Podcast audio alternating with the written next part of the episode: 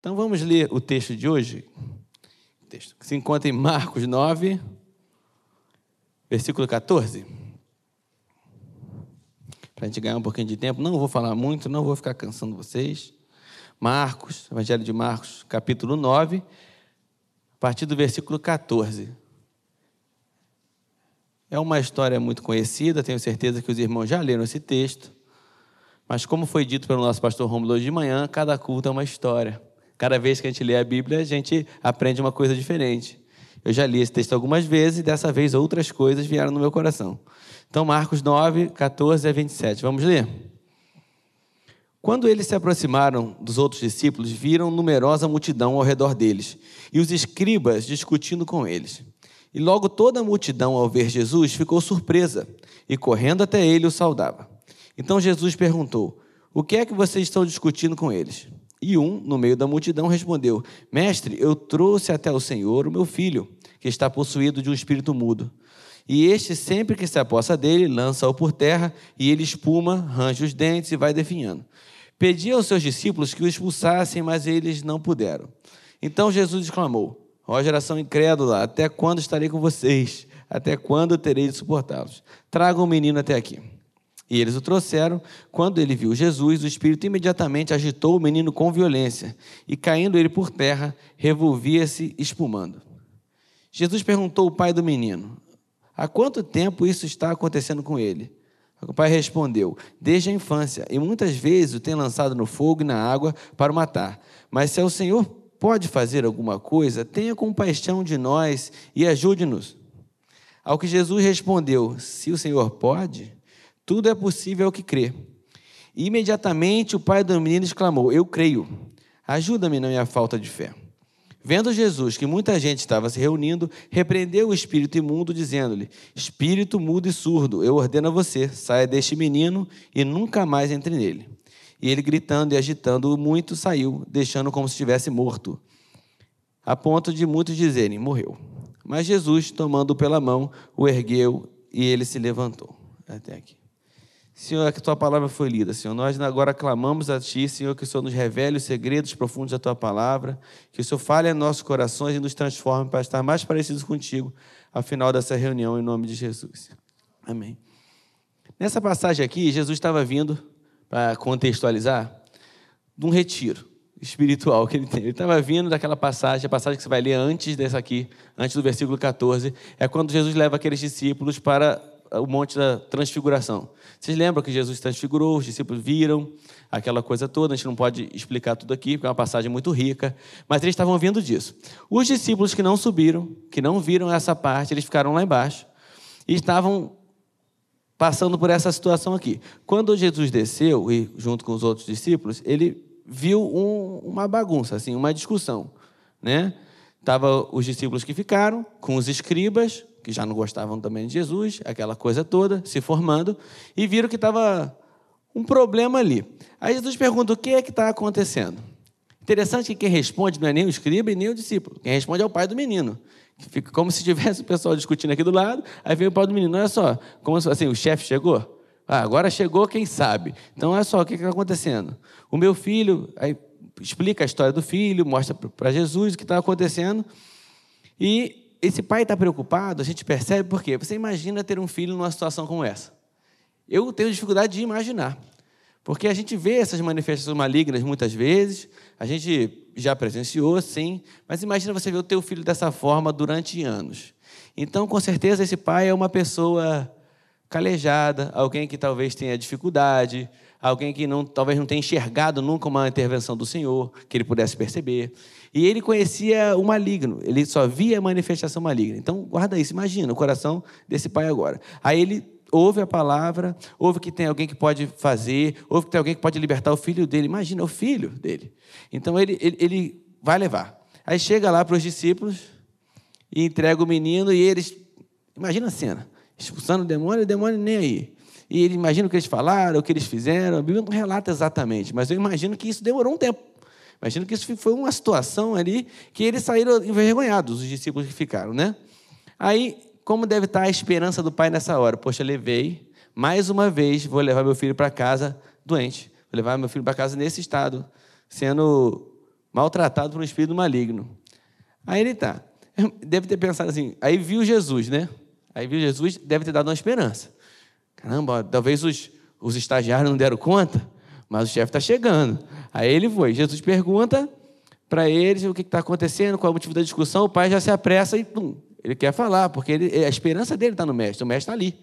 Então, aí ele segue. Aí ele conta o que acontece, fala, ó, desde a infância, o meu filho, ele fica assim, e joga na água, e joga no fogo, e quer matar, é terrível. Aí ele vai falar no versículo 22, se a gente puder ler de novo, coloca o versículo 22 aí de novo, para a gente ler. Versículo 22. E muitas vezes tem lançado no fogo na água para o matar. Mas se o Senhor pode fazer alguma coisa, tenha compaixão de nós e ajude-nos. Aí Jesus responde para ele assim: Se o Senhor pode, tudo é possível que crê. Você crê que Jesus ele tinha autoridade para expulsar aquele, aquele demônio lá? Eu creio. A palavra diz que Jesus fala assim: o Espírito do Senhor me ungiu para libertar os cativos. É claro que Jesus tinha poder para aquilo ali. Aí ele vai e fala dessa forma: se o Senhor pode, se o Senhor consegue, se der, se estiver muito ocupado, dá uma ajudinha para a gente. Aí o Senhor devolve para ele. O que é interessante é isso, porque ele joga a responsabilidade para cima de Jesus. Agora você chegou, você que manda aqui, meu filho. Se o Senhor pode, faz. Aí Jesus pega aquilo e fala: Se eu posso, não. Se você crê. E devolve. Então, o que eu quero falar é justamente sobre, sobre isso hoje, sobre fé. Que crer é a nossa responsabilidade. A fé é um dever que a gente tem. A gente tem o dever de crer. Talvez a gente não experimente tanto do sobrenatural de Deus. Talvez a gente demore um pouco a receber algumas coisas da paz do Senhor porque a gente não tem a fé ainda que deveria. E a Bíblia fala que sem fé é impossível agradar a Deus. Eu creio muito que muitas coisas na minha vida, na vida de todos nós, às vezes a gente não recebe porque a gente não creu. Porque a gente deixou a circunstância abalar a nossa visão. Eu, em especial, agora estou vivendo um momento que eu preciso ter muita, muita fé. Eu li vários livros sobre fé e oração, e jejum no final do ano passado. A gente conversou muito sobre isso, né, Rafael? Que orou muito comigo também. E aí eu, eu cometi um erro de orar ao Senhor pedindo para Ele aumentar minha fé pensando que ele ia aumentar minha fé. Quando eu percebi que não, ele vai te dar algumas situações para você aumentar a sua fé. Quando você ora pedindo paciência, Deus te dá uma oportunidade de ser paciente. Quando você ora pedindo amor, Deus te dá uma oportunidade de amar. E eu orei pedindo fé. Agora estou recebendo uma grande oportunidade de aplicar a minha fé. Que não é grande coisa ainda, mas vai melhorar. Então vamos seguir aqui. Aí Jesus fala assim: se eu posso, então ele devolve. Tudo é possível que crê. Você crê. É que Jesus mostra para aquele pai que ele tem o dever de crer. Inverte a, possibil a possibilidade da experiência do milagre para o pai e condiciona a fé. Então, o milagre, o agir de Deus, a movimentação que a gente espera de Deus, do Espírito Santo, ele está condicionado à nossa fé. Tudo que Deus dá para a gente é mediante a fé. Inclusive a salvação. A gente não fala que é salvo pela graça, mediante a fé através da fé. Então, sem a fé, não tem como. Aí Jesus, para aquele momento, você imagina, o menino endemoniado, ele podia expulsar logo, mas ele usa aquela situação para ensinar o pai, os discípulos que ficaram e os escribas que estavam olhando. Tinha uma pequena multidão ali. E ele queria mostrar para todo mundo e ensinar uma lição de fé. Muito mais do que libertar o menino. Porque Jesus, ele não fazia as coisas só por acaso. É claro que ele tem prazer em abençoar, em libertar, em curar, em fazer o coxo andar, em fazer o cego enxergar, tudo isso. Mas tudo isso também servia como um pretexto, como uma desculpa para poder pregar e ensinar o reino de Deus. Então, nesse momento, ele aproveita: ó, estamos com uma crise, Chegamos a, cheguei aqui embaixo, está tendo uma bagunça, mas eu vou fazer dessa bagunça aqui uma lição. Se essa lição não fosse importante, não estava registrado aqui. Então é claro que isso é intencional.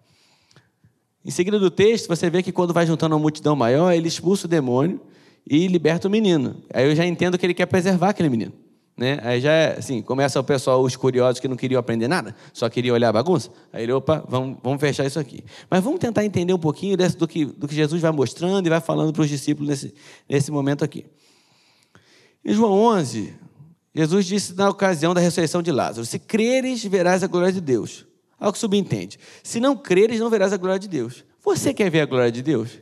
Eu quero muito. Eu anseio por ver a glória de Deus sempre. Então eu fico pensando, então eu preciso crer. Ah, mas é difícil crer, mas eu preciso crer, a responsabilidade é minha. Eu quero ver a glória de Deus, então eu preciso crer. Interessante que o pai do menino diz o seguinte: aí você pensa assim, poxa, então esse pai não tinha fé. É, será que não tinha fé? Porque imagina, ele já deve ter ido um monte de lugar, ele já, antes de conhecer Jesus, deve ter tentado de tudo, deve ter tentado reza, deve ter tentado remédio, deve ter tentado tudo que podia. Aí ele chega lá, se ele não tivesse fé, não levava para os discípulos, então não tinha fé. Aí ele levou, os discípulos não conseguiram, não se sabe quanto tempo demorou esse processo de, de não conseguir. Mesmo assim, quando Jesus chega, ele pede de novo a Jesus. Então eu não consigo dizer que esse pai não tem fé. Tanto que quando Jesus vai e dá essa invertida nele, e fala: se, se eu posso. Aí pergunta, mas tu crê? A primeira coisa que ele fala, e a impressão que dá é que ele fala na hora, ele diz: Eu creio. Mas me ajuda na minha falta de fé. Então o que, que esse pai percebeu? Eu tenho fé. Eu quero usar. Reconheço que essa fé ainda é pequena, mas eu vou te pedir ajuda, me ajuda na minha falta de fé. Mas eu creio, o que eu tenho está aqui. A minha fé está aqui. É até aqui que eu posso ir. E ele, é tudo que Jesus quer da gente, que a gente entregue tudo que a gente tem. Qual é o tamanho da minha fé? É esse pouquinho aqui, mas entrega tudo. É toda a sua fé? E foi isso que o pai fez. Então ele diz: Eu creio. Me ajuda na minha falta de fé. O pai do menino, ele decidiu crer.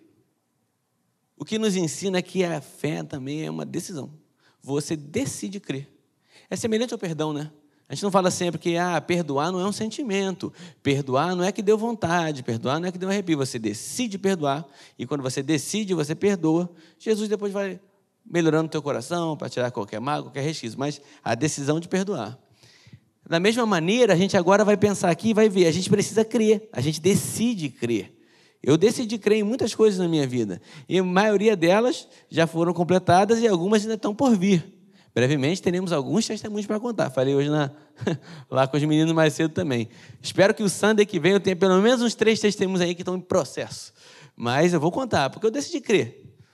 Então, crer é a nossa responsabilidade, crer também é uma decisão. Apesar de entender que faltava fé, o pai decidiu crer. A Bíblia diz que sem fé é impossível agradar a Deus, porque sem fé simplesmente não podemos desfrutar de nada do que Deus planeja fazer na nossa vida. É o que a gente estava conversando agora há pouco. Se Deus está ansioso para abençoar, porque Ele é bom, porque Ele é galardoador, Ele quer fazer na sua vida, e você não crê, Deus não faz. E Ele se entristece. Não é só porque Ele quer botar uma régua alta assim, eu quero ver quem tem mais fé para ver quem é bom. Ninguém é bom mesmo. O que Ele quer é te abençoar e não consegue se você não crê. Então a, a fé é a chave, né? A própria salvação, como a gente comentou, é mediante a fé. E a única forma de a gente acessar a graça de Deus e tudo que há da parte de Deus para nós é através da fé. Eu gosto de pensar assim: durante o processo de salvação, a gente fala que a graça, através da graça a gente foi salvo, né, mediante a fé. Então a graça é como se fosse a porta. A graça é a porta para a gente acessar Jesus, para acessar a salvação, as bênçãos dele. E a fé é a chave da porta. Você não consegue chegar na fé, na graça, se não tiver a chave. Você não consegue passar por uma porta se ela estiver trancada, se não tiver uma chave. A bênção está lá, mas a fé tem que estar tá aqui, para a gente abrir essa porta. E eu acho que isso assim fica fácil de entender. Quando a gente vai pensando na reforma protestante, por que você se chama de evangélico hoje? Qual é a sua diferença para outras denominações que dizem cristã também? Por que, que a gente é chamado protestante? Vocês lembram do que dos principais pontos, os cinco pontos que a gente mais fala da reforma protestante? Uma é somente a graça, né? Então a gente acredita, não, é através da graça, creio, nisso. Aí somente a Cristo, não, Jesus Cristo é meu único Salvador, é só Cristo, não preciso de mais nada. Somente a Escritura. Então eu falo, só vou ler a Bíblia. É a Bíblia que me garante, a minha regra é a Bíblia, amém, tudo certo. Né? Glória só a Deus, somente a Deus, então só vou dar glória a Deus. E a última parte, última não, porque eu citei por último, né? Sola fide, somente a fé. Aí a gente esquece um pouquinho, a gente acha que fé é uma fé. Antigamente estava não, antigamente não. Estou falando igual a Tamires, né? Há muitos anos atrás, dois anos, há pouco tempo atrás, estava na moda o pessoal usar uma camisa escrito fé. Assim, vocês já viram essa camisa? Isso aí espalhou mais que catapora. Todo mundo estava com essa camisa de fé. Você vê muito em carro também o escudo da fé, em referência ao texto de, da armadura. Mas a gente entende o que é fé. Jesus aqui está dando uma aula para a gente sobre o que é a fé. E como sem fé a gente não consegue agradar a Deus e não consegue acessar as coisas que Deus tem para a gente. Quando Pedro e João, eles ministraram aquela cura do paralítico, lembra do paralítico sentado à porta do templo, porta chamada Formosa, aquele texto, assentado na porta do templo, eles dizem, lá em Atos 3,16, se quiser botar aí, Atos 3,16, tem o texto todo, e nesse momento eles falam assim, pela fé no nome de Jesus é que esse menino, esse mesmo nome, perdão, vou ler de novo. Pela fé no nome de Jesus é que esse mesmo nome fortaleceu este homem paralítico, que vocês estão vendo e bem conhecem. Sim, a fé que vem por meio de Jesus deu a este homem saúde perfeita na presença de todos vocês. Então, quem estava ali na porta do templo não era um lugar separado, não era um lugar assim, erramo, era a porta do templo. Devia ter muita gente ali. Então, aquele paralítico devia ser muito conhecido. Devia ser aquele cara que todo mundo vê ali todos os dias durante anos. E ninguém pôde fazer nada por ele. E os fariseus entravam, os escribas entravam e passavam por ele. Às vezes davam umas molinhas para aparecer, né? Ah, deu uma esmola para o paralítico e tal. Mas, e o paralítico continuava sendo paralítico. Chegaram os discípulos, eles, eles pedem, pedem o paralítico pede uma ajuda e fala: Não tenho prata, não tenho ouro, mas o que eu tenho eu te dou. Levanta e anda. Eles viram a fé do, do, do, do paralítico.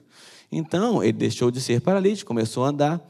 E as pessoas em volta devem ter ficado maravilhadas. Caramba, esse, esse paralítico está aqui 20 anos, tem 25 anos que esse cara está se arrastando no chão. Esse pessoal aparece agora, dá uma palavra e ele está andando. E Pedro vai explicar, porque você imagina numa cultura de uma época que era mística, que se adorava vários deuses, que se adorava tudo quanto é coisa, e o pessoal ainda não tinha a revelação do evangelho completa, algumas pessoas tinham, e o evangelho estava se espalhando, né? Eles poderiam querer pegar Pedro e, e João na, na, porta do templo lá e querer milagre também, e querer fazer tudo, e usar eles como gurus. E eles queriam explicar que o que possibilitou a cura daquele paralítico é a fé. Então eles falam pela fé e fé em quê? Pela fé no nome de Jesus. A Bíblia nos fala que o nome de Jesus ele está sobre todo nome. Todo o poder e autoridade está sobre o nome de Jesus. Você pode glorificar a Deus por isso? Isso me dá uma alegria muito grande, porque eu posso professar o nome de Jesus tendo isso em mente. Toda a autoridade está sobre Jesus. Se eu posso falar o nome de Jesus, perderam. A gente já está vencedor, porque a gente está do lado certo onde está toda a autoridade. Amém? Então ele explica, pela fé no nome de Jesus, é que esse, esse mesmo nome fortaleceu esse homem que vocês estão vendo e bem conhecem. Sim, a fé que vem por meio de Jesus deu este homem saúde perfeita na presença de todos vocês.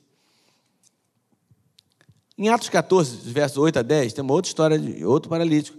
Conta a história de outro paralítico que foi curado por Paulo e Barnabé. Aí o texto fala assim, Atos 14, 8 a 10.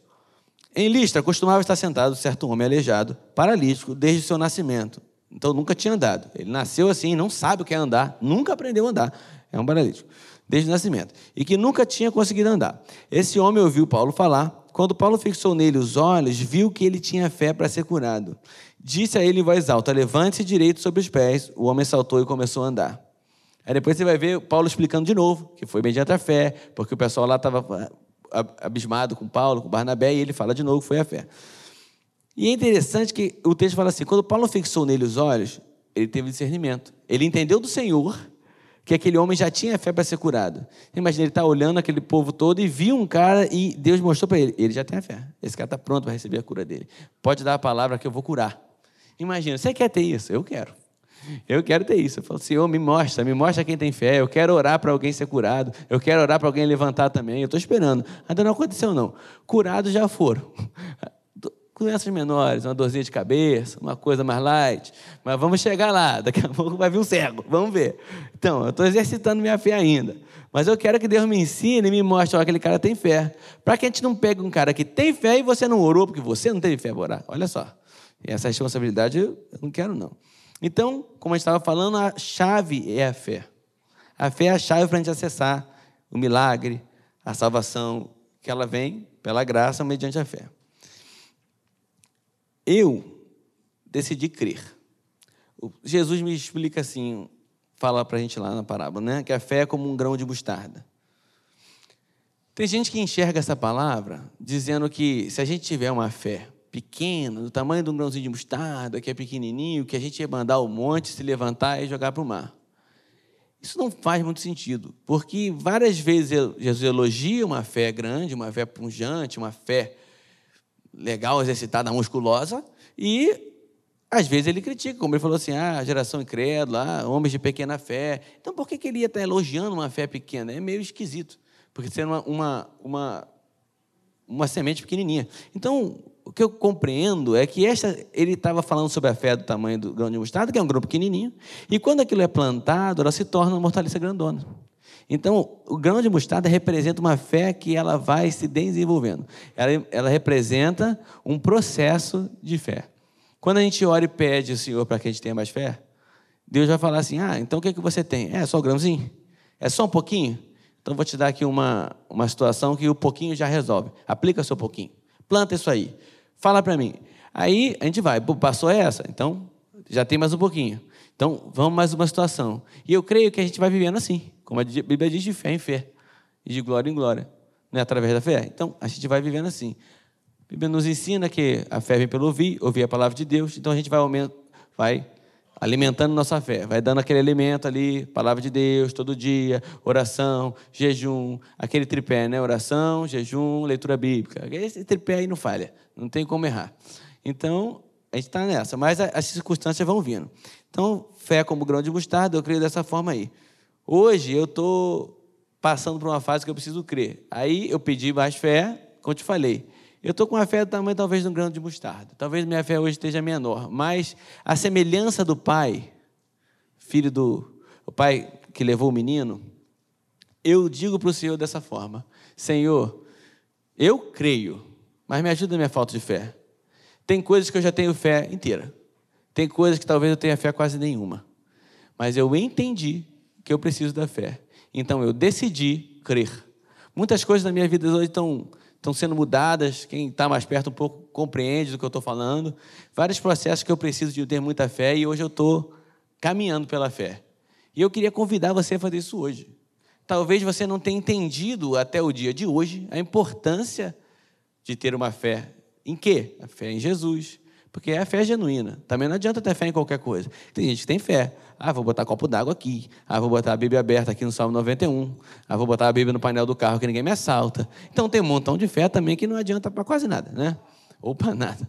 Mas a fé genuína, a fé verdadeira, que é confirmada pelo Senhor, a fé que transforma o coração, a fé que faz a gente acessar a graça de Deus e ser transformado de um pecador que errante em alguém que serve ao Senhor, limpo pelo sangue de Jesus, essa fé ela é transformadora. Essa fé ela é capaz de levar a gente para perto de Deus. Essa fé ela nos leva a ter um coração mais próximo do coração do Senhor.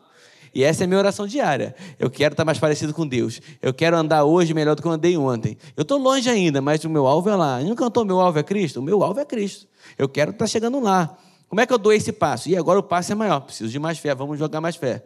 Então, se você até hoje não entendeu o porquê que você precisa ter fé, eu acho que o melhor professor que tem é Jesus Cristo. Leia esse texto. Eu li um texto aqui, tem um pouquinho sobre o texto, mas o Espírito Santo vai te explicar muito melhor do que eu. Leia esse texto em casa com cuidado. Pega, tenha atenção nas palavras, nas coisas que são, que são feitas, que são colocadas. E aproveita para hoje você decidir. São três pontos. O primeiro é que a nossa responsabilidade é crer. A fé é nossa responsabilidade. O segundo ponto é que a fé. Esqueci o segundo ponto. A, a, fé é uma decisão, perdão. Esqueci o segundo ponto que eu falei umas cinco vezes. O primeiro ponto é que a responsabilidade é nossa. O segundo, estou falando três pontos para agradar o pastor Roma, porque ele gosta. Né? Então, eu vou falar três pontos. O primeiro ponto é que a, a, Meu Deus do céu. O primeiro ponto é que a fé é nossa responsabilidade, a gente tem que crer. O segundo ponto é que. Vamos ver se vocês sabem. Decidir. E o terceiro? Que o terceiro eu falei menos. O terceiro ponto é que não importa se a sua fé ainda é pequena, ela vai aumentar. Que a gente tem que usar a fé que a gente tem hoje. A gente tem que usar as experiências que a gente teve com Deus até aqui, que nos trouxeram até aqui. Se Deus nos trouxe até aqui de fé em fé, então gente, você tem algum motivo para duvidar de Deus? Eu não tenho. Eu falo isso frequentemente para meus amigos, falo para Brenda, minha esposa, falo isso. Olha só, eu não tenho nenhum motivo para duvidar do Senhor. Eu não tenho nenhum motivo para duvidar do caráter de Deus. O Senhor está acima de qualquer suspeita. Eu confio no Senhor, eu confio no caráter dele, eu confio na palavra dele, eu sei que ele é fiel. Se ele falou, vai se cumprir. Muitas palavras eu tenho na minha vida e as pessoas ficam olhando assim, cara, você é meio doido. Eu não sou doido, eu estou andando na palavra de Deus. Quando Pedro está lá, naquela os discípulos estão lá no barquinho e Jesus fala para passar para o outro lado do lago, aquela passagem, você vê ele vem andando sobre as águas, né? Aí Jesus vai e fala: Calma, sou eu. Estão achando que é um fantasma, aquela coisa toda. Aí o Pedro fala: Não, se é, o, se é o mestre, manda eu ir ter contigo, manda eu andar aqui.